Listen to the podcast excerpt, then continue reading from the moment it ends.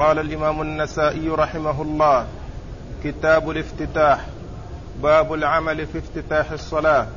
وقال أخبرنا عمرو بن منصور قال حدثنا علي بن عياش قال حدثنا شعيب عن الزهري قال أخبرني سالم حا قال وأخبرني أحمد بن محمد بن المغيرة قال حدثنا عثمان هو ابن سعيد عن شعيب عن محمد وهو الزهري. قال أخبرني سالم بن عبد الله بن عمر عن ابن عمر رضي الله عنهما أنه قال رأيت رسول الله صلى الله عليه وسلم إذا افتتح التكبير في الصلاة رفع يديه رفع يديه حين يكبر حتى يجعلهما حذو منكبيه وإذا كبر للركوع فعل مثل ذلك ثم إذا قال سمع الله لمن حمده فعل مثل ذلك وقال ربنا ولك الحمد. ولا يفعل ذلك حين يسجد ولا حين يرفع رأسه من السجود. بسم الله الرحمن الرحيم. الحمد لله رب العالمين. وصلى الله وسلم وبارك على نبينا محمد.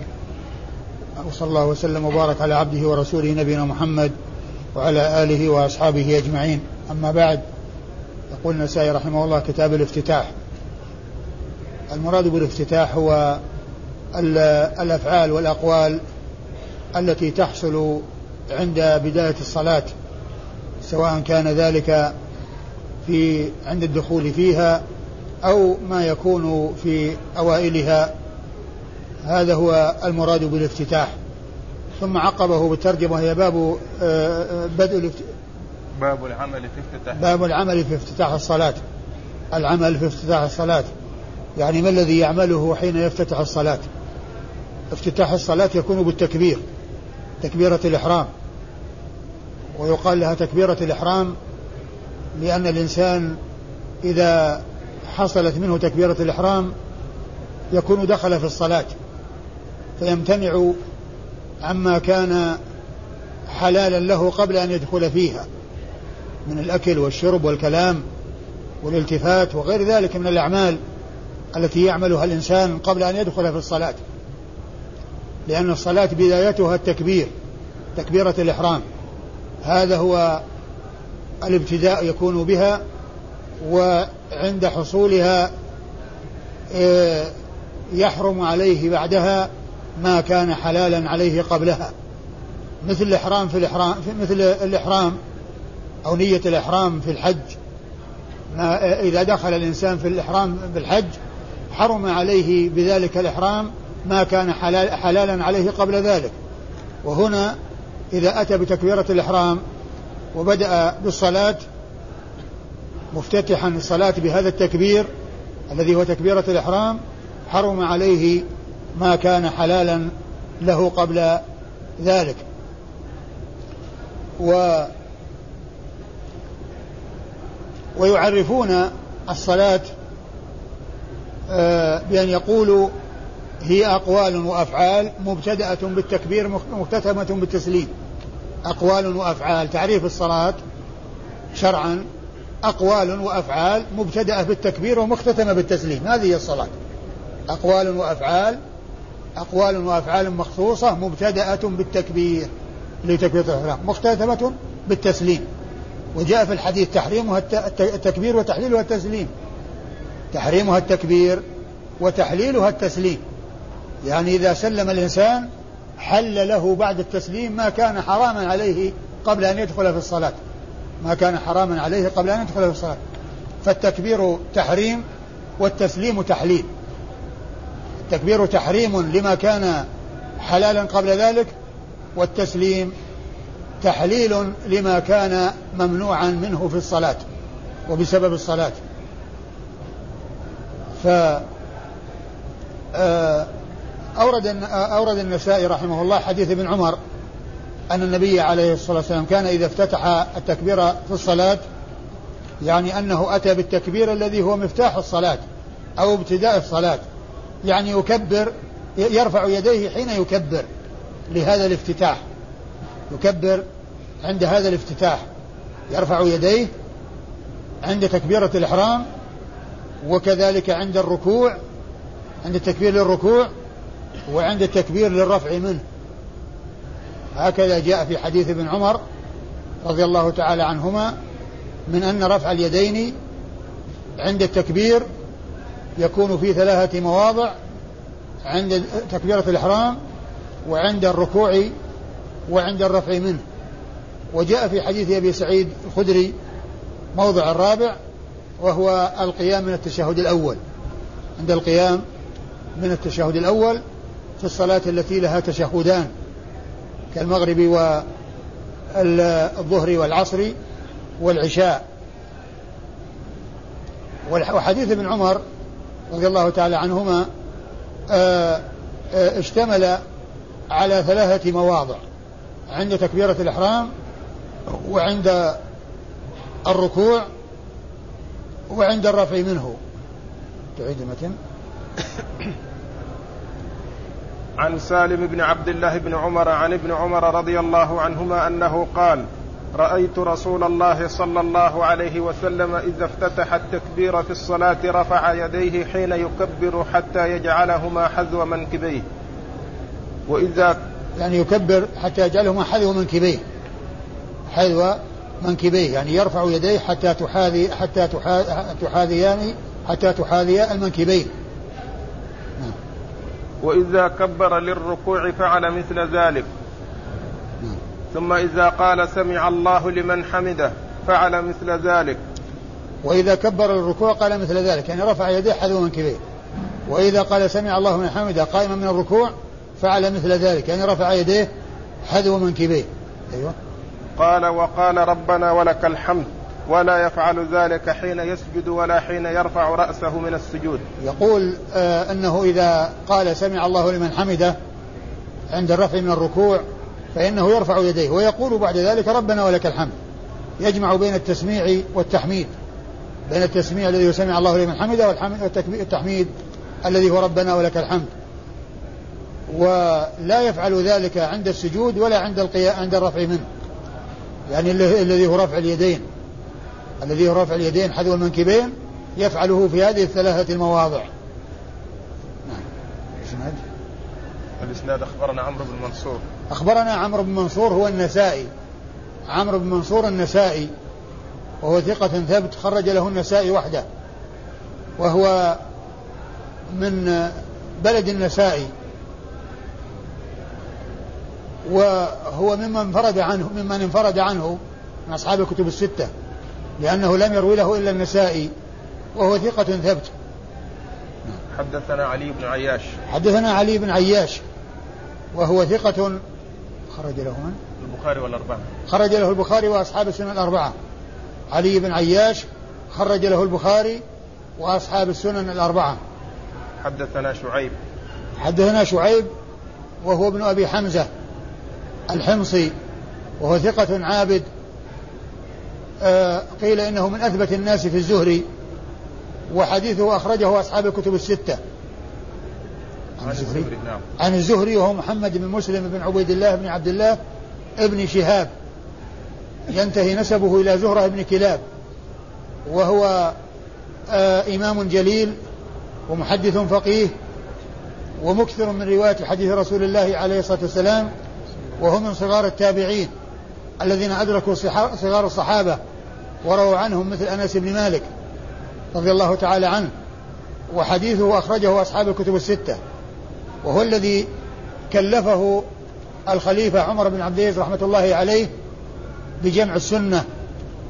وقال فيه السيوطي في الألفية أول جامع الحديث والأثر ابن شهاب آمر له عمر. أول جامع الحديث والأثر ابن شهاب آمر له عمر. يعني أول من قام بجمعها بتكليف من السلطان. أما الكتابة وكون بعض آه، المحدثين والعلماء يكتب فإن الصحابة فيهم من كان يكتب الحديث والتابعون كذلك فيهم من كان يكتب الحديث لنفسه. لكن كونه يتم كون ذلك يتم بتكليف من السلطان هذا حصل في زمن عمر بن عبد العزيز على رأس المئة الأولى وحديث والذي كلف بهذه المهمة هو ابن شهاب الزهري رحمة الله عليه. عن سالم أخبرنا سالم. عن سالم وسالم هو بن عبد الله بن عمر بن الخطاب. سالم بن عبد الله ابن عمر ابن الخطاب وهو ثقة خرج حديثه أصحاب الكتب الستة وهو أحد الفقهاء السبعة على أحد الأقوال في السابع منهم لأن فقهاء المدينة السبعة ستة منهم متفق على عدهم في الفقهاء السبعة والسابع فيه ثلاث أقوال. أحد هذه الأقوال أنه سالم ابن عبد الله ابن عمر الذي هو آه هذا الراوي في هذا الإسناد. وحول الإسناد قال وأخبرني أحمد بن محمد بن المغيرة. ثم حول الإسناد فقال حاء. وأخبرنا وأخبرني أخبر وأخبرني أحمد بن محمد بن المغيرة. أخبرني أحمد بن محمد بن المغيرة. وحاء هذه تدل على التحويل والتحول من إسناد إلى إسناد. التحول من إسناد إلى إسناد. فيؤتى بها حاء مفردة ثم يؤتى بإسناد جديد بعدها ثم يتلاقى هذا الإسناد الجديد بعدها مع ذلك الإسناد الذي تقدم قبلها فيحصل تلاقيهما عند مكان معين. فتستعمل هذه الحاء الدالة على التحويل. والبخاري يستعملها قليلا ومسلم يستعملها كثيرا والنسائي يستعملها قليلا. والسبب في كون البخاري والنسائي يستعملانها قليلا أنهم أنهما يأتيان بالأحاديث على الأبواب والتراجم المختلفة. ويحصل تكرار الحديث للاستدلال به على موضوعات متعددة فهم لهذا لا يحتاجون غالي كثيرا إلى التحويل لأن الحديث يريدنا في عدة مواضع. مستدلين به في موضع على مسألة معينة ويكون ذلك بإسناد ثم يأتون به في موضع آخر للاستدلال به على مسألة معينة ويكون ذلك بإسناد. وأحيانا يعني يتفق الإسنادان الموضع الأول والثاني. ولهذا لا يحتاجان إلى التحويل. والذي أكثر من التحويل هو الإمام مسلم. وسبب ذلك أنه يجمع الأحاديث في موضوع واحد في مكان واحد. فيحتاج إلى أن يتحول من إسناد إلى إسناد. لأنه يجمعها في مكان واحد. ما هو يفرقها على أبواب؟ كما يفعل البخاري والنسائي وإنما يأتي بالأحاديث المتعلقة بموضوع في مكان واحد ثم لا يأتي بها إلا أنه حصل منه التكرار في مواضع معينة تبلغ 137 موضعا وقد حصرها الشيخ محمد عبد فؤاد عبد الباقي في الفهرس الذي عمله لصحيح مسلم.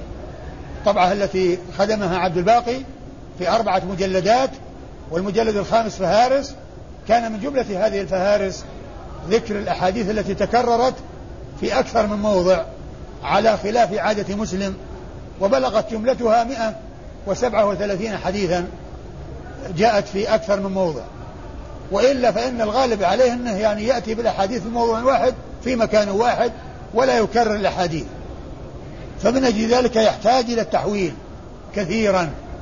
يحتاج إلى التحويل كثيرا لأنه ما عمل مثل ما عمل البخاري في التراجم والأبواب المختلفة التي يحتاج إلى أن يرد الحديث في أبواب متعددة ليستدل برواية من روايات الحديث بإسناد من أسانيده على موضع أو على موضوع من المواضع يذكره في موضع معين.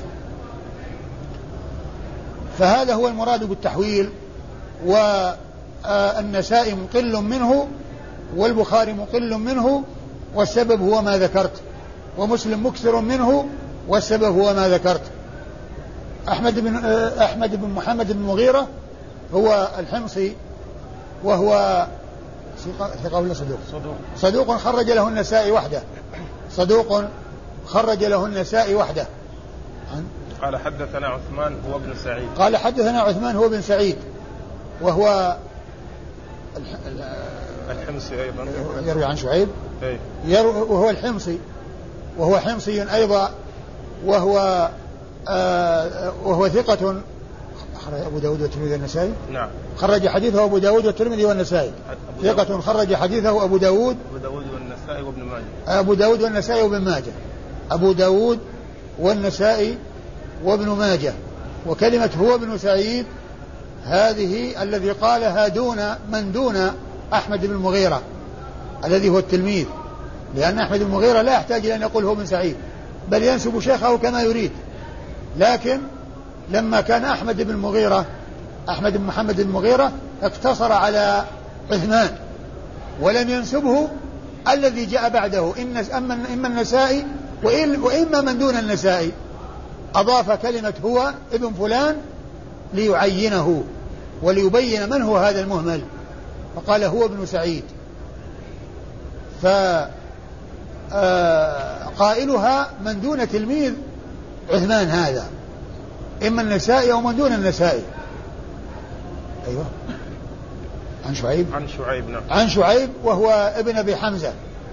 شعيب بن أبي حمزة الراوي في الإسناد المتقدم وهو حمصي ثقة عابد خرج حديثه أصحاب الكتب الستة. عن الزهري؟ عن محمد وهو الزهري. عن محمد وهو الزهري. عن محمد يعني الإسناد الثاني فيه أن شعيب قال عن محمد وما نسبه لكن من دون شعيب نسبه فقال هو الزهري. وأما الإسناد الأول فشعيب يقول الزهري. في الإسناد الأول يقول شعيب عن الزهري وهنا يقول عن محمد ثم من دون شعيب نسبه فقال هو الزهري هو الزهري قال أخبرني سالم بن عبد الله قال أخبرني سالم يعني الإسنادان الإسنادان آه حصل تلاقيهما في شعيب حصل تلاقيهما في شعيب شو يقول الإسناد الأول؟ الإسناد الأول عمرو بن منصور علي بن عياش أيوة. والثاني. أحمد بن لا اقرأ الإسناد الأول أخبرنا عمرو بن منصور قال حدثنا علي بن عياش قال حدثنا شعيب مم. عن الزهري. قال أخبرني سالم. أيوة. الإسناد الثاني؟ قال وأخبرني أحمد بن محمد بن المغيرة. قال مم. حدثنا عثمان هو ابن سعيد عن شعيب عن عن محمد. مم. وهو الزهري قال أخبرني سالم بن عبد الله بن عمر عن ابن عمر. يعني هنا يعني التحويل جعله بعد سالم مع أن التلاقي كان قبل سالم. التلاقي كان قبل سالم. يعني عند شعيب. نعم. التلاقي عند شعيب.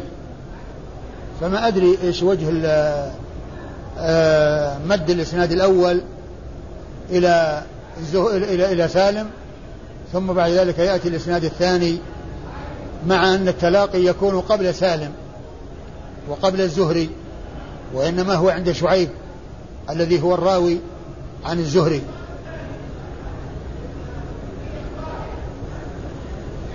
إيش أقرأ مرة ثانية. تعيد الإسناد مرة ثانية يعني قال أخبر عن شعيب إيش؟ عن نعم. شعيب. عن شعيب نعم. الثاني. نعم. عن شعيب عن محمد وهو الزهري قال أخبرني سالم بن عبد الله بن عمر عن ابن عمر. أيوه الثاني. الأول. والثاني؟ هذا هو الثاني. لا الأول. الأول عن شعيب قال عن الزهري قال أخبرني سالم أيوة. ولم ينسبه. طيب والثاني؟ الثاني شعيب عن محمد وهو الزهري قال أخبرني سالم بن عبد الله بن عمر. يعني هو الفرق بين الإسنادين أن الإسناد الأول فيه ذكر الزهري. يعني شعيب عبر عن الزهري بقوله الزهري. وأما الإسناد الثاني الذي في أحمد بن مغيرة فشعيب عبر عنه بمحمد. عبر عن الزهري بمحمد. ثم أيضا آه، في الإسناد الأول آه، ما نسب سالم الذي هو بن عبد الله بن عمر. وفي الإسناد الثاني نسب سالم فقيل سالم بن عبد الله بن عمر الخطاب. فلعل هذا هو السبب الذي جعله يعني آه، يجعل الإسناد الأول يمتد إلى سالم مع أن التلاقي بين الإسنادين الأول والثاني إنما هو عند شعيب ابن أبي حمزة الحمصي. اقرا اللي بعده؟ عن سالم عن عن عن سالم عن عبد الله بن عمر. قال أخبرني سالم بن عبد الله بن عمر عن ابن عمر. عن ابن عمر. وابن عمر رضي الله تعالى عنه هو آه، أحد العبادلة الأربعة في الصحابة وأحد السبعة المكثرين من حديث رسول الله صلى الله عليه وسلم وحديثه عند أصحاب الكتب الستة رضي الله تعالى عنه وأرضاه. نعم. قال باب رفع اليدين قبل التكبير. وقال أخبرنا سويد بن النصر قال أخبرنا عبد الله بن المبارك عن يونس عن الزهري قال أخبرني سالم عن ابن عمر رضي الله عنهما أنه قال رأيت رسول الله صلى الله عليه وسلم إذا قام إلى الصلاة رفع يديه حتى تكون حذو منكبيه ثم يكبر. قال وكان يفعل ذلك حين يكبر للركوع ويفعل ذلك حين يرفع رأسه من الركوع. ويقول سمع الله لمن حمده ولا يفعل ذلك في السجود. ثم ورد النسائي هذه الترجمة وهي التكبير وهي رفع اليدين آه قبل التكبير. قبل التكبير. رفع اليدين قبل التكبير. يعني عندما يدخل في الصلاة وعندما يريد أن يكبر فإنه يرفع يديه ثم يكبر. وهذا يستنبطه من قوله ثم يكبر في نفس في نفس المتن أنه رفع يديه أو كان يرفع يديه؟ كان قال رأيت رسول الله صلى الله عليه وسلم إذا قام إلى الصلاة رفع يديه حتى تكون حذو منكبه ثم يكبر. ثم يكبر. رأيت الرسول إذا قام إلى الصلاة رفع يديه حتى تكون حذو منكبه ثم يكبر. فكلمة ثم يكبر هذه يدل على أن الرفع يحصل قبل التكبير. يعني مو معناه أنه يكبر ثم يرفع وإنما يرفع ثم يكبر. يرفع يديه أولا ثم يحصل منه التكبير. ثم يحصل منه التكبير. وليس معنى ذلك أنه يرفع يديه ثم ينزلهما يكبر بعد ذلك ولكنه يرفع يديه ويوجد التكبير. ما هو يكبر ثم يرفع يديه؟ نعم. الحديث مثل الذي قبله إلا أنه أورده من أجل آه، ما ترجم له وهو أن الرفع يكون قبل التكبير وذلك بالتعبير وذلك بوجهه آه، التعبير بثم. يعني كونه يقول ثم يكبر يعني بعدما يرفع يديه حذو منكبيه ثم يكبر. أيوه. الإسناد أخبرنا سويد بن نصر. أخبرنا سويد بن نصر وهو المروزي. وهو ثقة خرج حديثه الترمذي والنسائي. عن عبد الله بن المبارك وهو ثقة ثبت جواد مجاهد عابد قال عنه الحافظ بن حجر بعد أن عدد جملة من صفاته في التقريب جمعت فيه خصال الخير. جمعت فيه خصال الخير. وحديثه أخرجه أصحاب الكتب الستة. وسويد بن نصر هو راوية عبد الله المبارك ولهذا كل ما مر بنا في الأسانيد عن سويد كله من رواية عن عبد الله المبارك ما مر بنا حتى الآن إسناد فيه سويد وهو يروي عن غير عبد الله المبارك فهو راويته الذي يروي عنه. وهو مروزي وشيخه عبد الله مروزي. هما مروزيان. ينسبان إلى مرو. نعم. عن يونس. عن يونس وهو بن يزيد الأيلي. يونس بن يزيد الأيلي وهو ثقة خرج حديثه أصحاب الكتب الستة. عن الزهري. عن الزهري وقد مر ذكره قريبا. عن سالم عن ابن عمر. عن سالم عن ابن عمر وقد مر ذكرهما. قال رفع اليدين حذو المنكبين. وقال أخبرنا قتيبة عن مالك عن ابن شهاب عن سالم عن عبد الله بن عمر رضي الله عنهما أن رسول الله صلى الله عليه وسلم كان إذا افتتح الصلاة رفع يديه حذو منكبيه وإذا ركع وإذا رفع رأسه من الركوع رفعهما كذلك. وقال سمع الله لمن حمده ربنا ولك الحمد وكان لا يفعل ذلك في السجود. ثم أورد النسائي آه، ترجمة وهي رفع اليدين حذو المنكبين. رفع اليدين حذو المنكبين. وأورد حديث ابن عمر من طريق أخرى وهو نفس الحديث المتقدم إلا أنه أورده هنا من أجل الاستدلال على الترجمة. وقبل ذلك أورده من أجل الاستدلال على العمل عند آه، عند افتتاح الصلاة و ثم بعد ذلك أن رفع اليدين يكون قبل التكبير ثم هنا أورده من أجل آه الاستدلال على أن الرفع يكون حذو المنكبين. أن رفع اليدين حذو المنكبين وهو متقدم في الرواية السابقة إلا أنه أورده هنا من أجل آه الاستدلال على هذه النقطة وعلى هذه المسألة بالذات وهي أن الرفع عند التكبير للإحرام وعند التكبير للركوع وعند التكبير للرفع وعند قول سمع الله لمن حمده عند الرفع من الركوع يكون حذو المنكبين. نعم أخبرنا قتيبة. يقول النسائي أخبرنا قتيبة. قتيبة هو ابن سعيد ابن جميل ابن طريف البغلاني وهو ثقة ثبت خرج حديثه أصحاب الكتب الستة. عن مالك.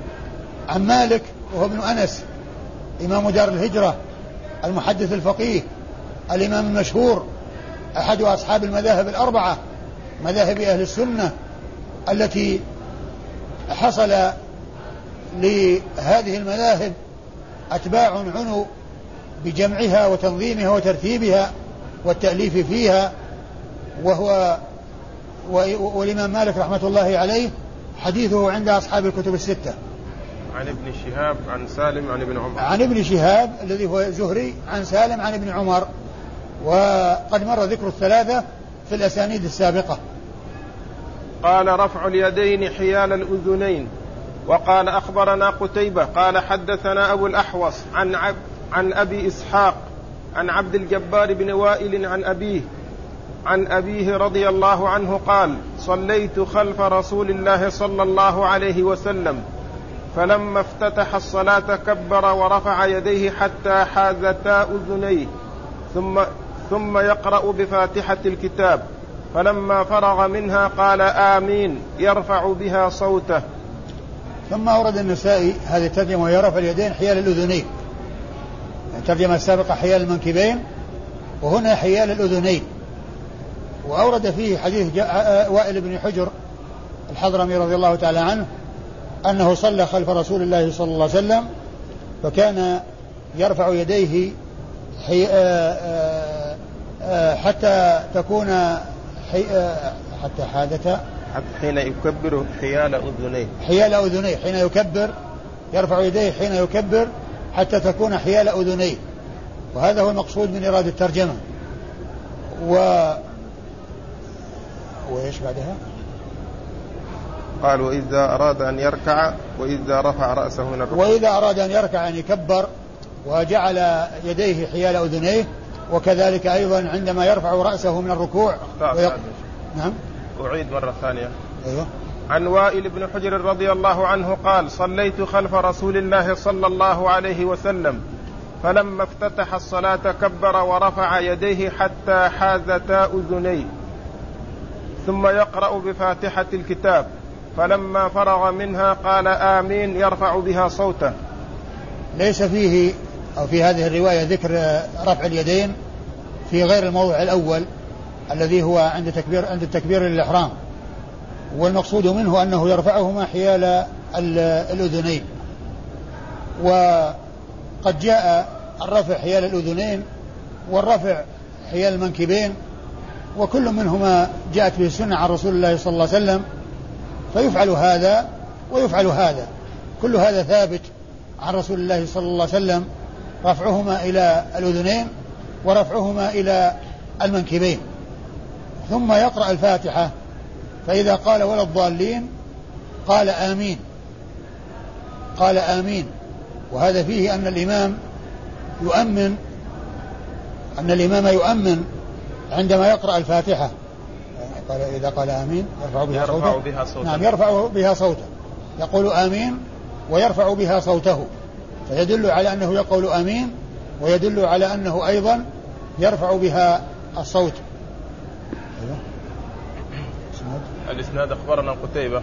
أخبرنا قتيبة قتيبة هو ابن سعيد وقد مر ذكره في الإسناد الذي قبل هذا. حدثنا أبو الأحوص. حدثنا أبو الأحوص وهو سلام بن سليم الحنفي. سلام بن سليم الحنفي وهو ثقة متقن خرج حديثه أصحاب الكتب الستة. وأبو الأحوص الذي هو سلام بن سليم توفي سنة 179 وقتيبة توفي سنة 240 يعني بين وفاتيهما 61 سنة. 61 سنة. وقتيبة عمره 90 سنة. كانت ولادته سنة 50 فهنا يأتي طول الإسناد أو آه، آه، علو الإسناد. يعني وكون ال ال كون الإنسان يعني آه، يكون معمرا ثم يروي عن شخص توفي في توفي ويعيش بعده مدة طويلة ثم ويروي عنه مثل ما حصل لقتيبة آه هذا اللي هو بالأحوص سلم من أي طبقة؟ التقريب؟ نعم. سلام بن سليم نعم. من من السابعة. من السابعة. نعم. من السابعة وقتيبة من العاشرة. يعني فتجد يعني من في العاشرة يروي عن من في, عن من في السابعة. لذلك بسبب يعني يكون مثلا هذا عمر وأنه عاش يعني بعده فليس الذي في العاشرة يروي عن التاسعة فقط أو يروي عن الثامنة فقط بل قد يروي عن من هو في السابعة. ومن هنا تتداخل الطبقات بسبب يعني يعني كون الإنسان يعمر ويعني آه يعيش بعد من شيخه بعد موت شيخه الذي روى عنه.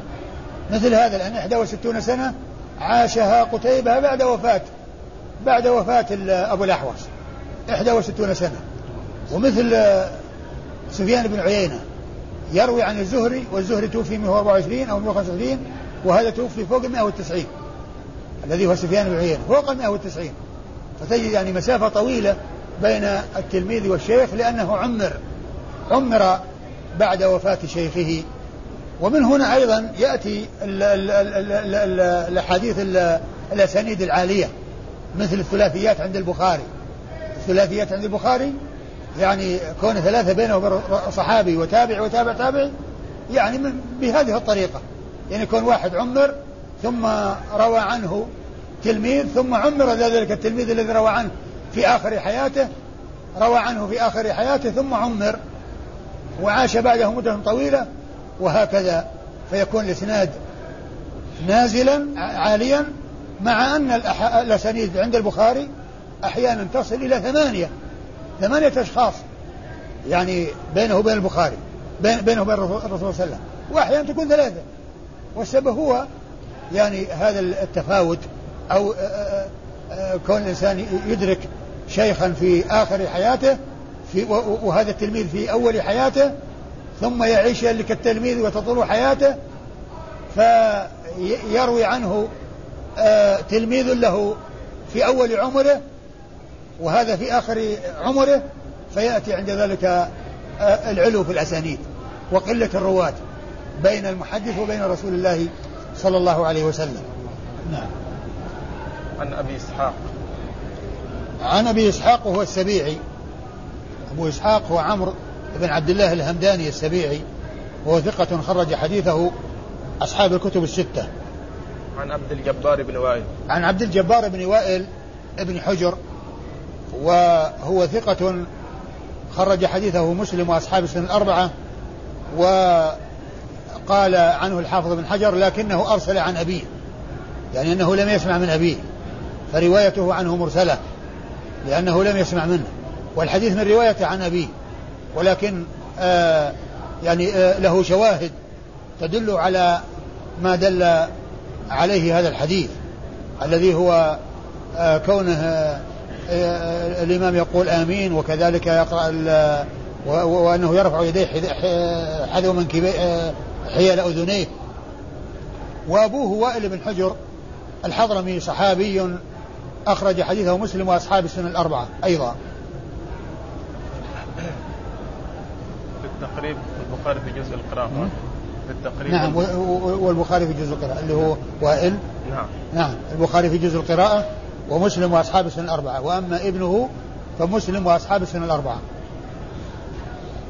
قال أخبرنا محمد بن عبد الأعلى قال حدثنا خالد قال حدثنا شعبة عن قتادة قال سمعت نصر بن عاصم عن مالك بن الحويرث رضي الله عنه وكان من أصحاب النبي صلى الله عليه وسلم أن رسول الله صلى الله عليه وسلم كان إذا صلى رفع يديه حين يكبر حيال أذنيه. وإذا أراد أن يركع وإذا رفع رأسه من الركوع. ثم أورد النسائي حديث مالك بن الحويرث وهو يشتمل على رفع اليدين حيال الأذنين في ثلاثة المواضع عند تكبيرة الإحرام وعند الركوع وعند الرفع من الركوع. يرفع يديه حيال أذنيه. وهو دال على ما دل عليه حديث وائل بن حجر من حيث رفع اليدين عند التكبير حيال الأذنين تكبيرة عند تكبيرة الإحرام حيال الأذنين. آه، أورد النسائي حديث مالك بن حويرث رضي الله تعالى عنه أن النبي صلى الله عليه وسلم إذا كان إذا إذا كبر كان إذا صلى رفع يديه حين يكبر حيال أذنيه. كان إذا صلى رفع يديه حين يكبر حيال أذنيه. و... وإذا أراد أن يركع وإذا رفع رأسه من الركوع. وإذا أراد أن يركع يعني فعل مثل ذلك وإذا رفع رأسه من الركوع يعني فعل مثل ذلك.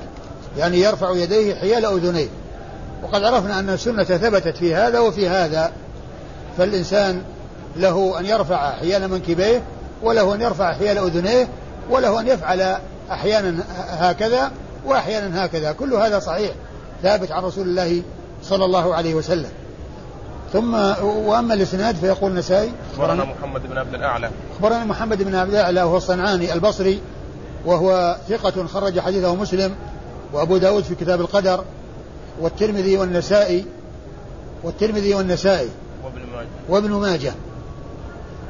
عن خالد وهو بن الحارث البصري وهو ثقة خرج حديثه أصحاب الكتب الستة. عن شعبة. نعم. عن شعبة هو بن الحجاج الواسطي ثم البصري وهو ثقة ثبت وصف بأنه أمير المؤمنين في الحديث وهو من أعلى صيغ التعديل وأرفع صيغ التعديل وحديثه عند أصحاب الكتب الستة. عن عن قتادة. عن قتادة بن دعامة السدوسي وهو ثقة خرج البصري وحديثه أخرجه أصحاب الكتب الستة. عن نصر بن عاصم. عن نصر بن عاصم البصري أيضا قال سمعت نصر بن عاصم. قال قال سمعت نصر بن عاصم وهو البص وهو بصري أيضا. وهو ثقة خرج حديثه من؟ خرج حديثه البخاري في رفع اليدين. نعم البخاري في رفع اليدين. نعم.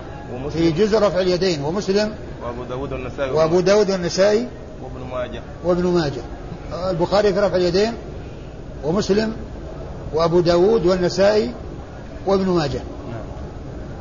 عن مالك بن الحويرث. عن مالك بن الحويرث وهو صاحب رسول الله صلى الله عليه وسلم وهو أيضا سكن البصرة وحديثه أخرجه الجماعة. أخرجه أصحاب الكتب الستة. وهذا الإسناد مسلسل بالبصريين. هذا الإسناد مسلسل بالبصريين. فإنه فإنهم من أهل البصرة. أولهم محمد بن عبد الأعلى. محمد بن عبد الأعلى بصري وخالد بن الحارث بصري. وشعبة بن الحجاج بصري لأنه واسطي ثم بصري. ثم وقتادة بصري وعاصم بن ضمر آه، آه، آه، نصر بن عاصم. ونصر بن عاصم بصري ثم مالك بن حويرث بصري فهو مسلسل بالرواة البصريين. قال أخبرنا يعقوب بن إبراهيم قال حدثنا ابن علية عن ابن أبي عروبة عن قتادة عن نصر بن عاصم عن مالك بن الحويرث رضي الله عنه أنه قال رأيت رسول الله صلى الله عليه وسلم حين دخل في الصلاة رفع يديه وحين ركع وحين رفع رأسه من الركوع حتى حازتا فروع أذنيه. ثم أورد النسائي حديث آه، آه، مالك بن الحويرث من طريق أخرى وهو مشتمل على ما اشتملت عليه الطريق الأولى. ان الرسول صلى الله عليه وسلم رفع يديه حيال أذنيه عند التكبير للصلاة للدخول في الصلاة عند افتتاح الصلاة وعند الركوع وعند رفع من الركوع.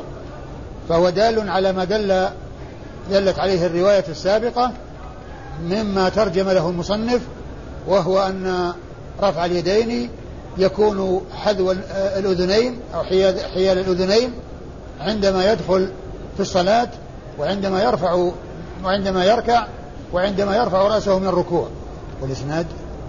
قال أخبرنا يعقوب بن إبراهيم. أخبرنا يعقوب وهو بن إبراهيم الدورقي. يعقوب بن إبراهيم الدورقي. وهو ثقة خرج حديثه أصحاب الكتب الستة. بل هو شيخ لأصحاب الكتب الستة. وهو من صغار شيوخ البخاري الذين آآ آه، آآ آه، آه، وقد توفي قبله بأربع سنوات. لأن البخاري توفي سنة 56 و200 ويعقوب بن إبراهيم الدورقي توفي سنة 52 و200 ومثل يعقوب بن إبراهيم الدورقي في هذا يعني في كونه من شيوخ أصحاب الكتب الستة وتوفي سنة 52 و200 محمد بن بشار ومحمد بن مثنى. هؤلاء الثلاثة من صغار شيوخ البخاري وقد ماتوا في سنة واحدة قبل وفاة البخاري بأربع سنوات أي سنة اثنتين وخمسين ومئتين. عن عن ابن علية. عن ابن علية هو إسماعيل بن إبراهيم بن مقسم الأسدي المشهور بابن علية وهو ثقة ثبت خرج حديثه أصحاب الكتب الستة. عن عن ابن أبي عروبة. عن ابن أبي عروبة هو سعيد ابن أبي عروبة وهو ثقة خرج حديثه أصحاب الكتب الستة. عن قتادة. عن قتادة عن نصر بن عاصم. عن نصر بن عاصم عن مالك بن الحويرث وقد مر ذكرهم في الإسناد الذي قبل هذا. والله تعالى أعلم وصلى الله وسلم وبارك على عبده ورسوله نبينا محمد وعلى آله وأصحابه أجمعين.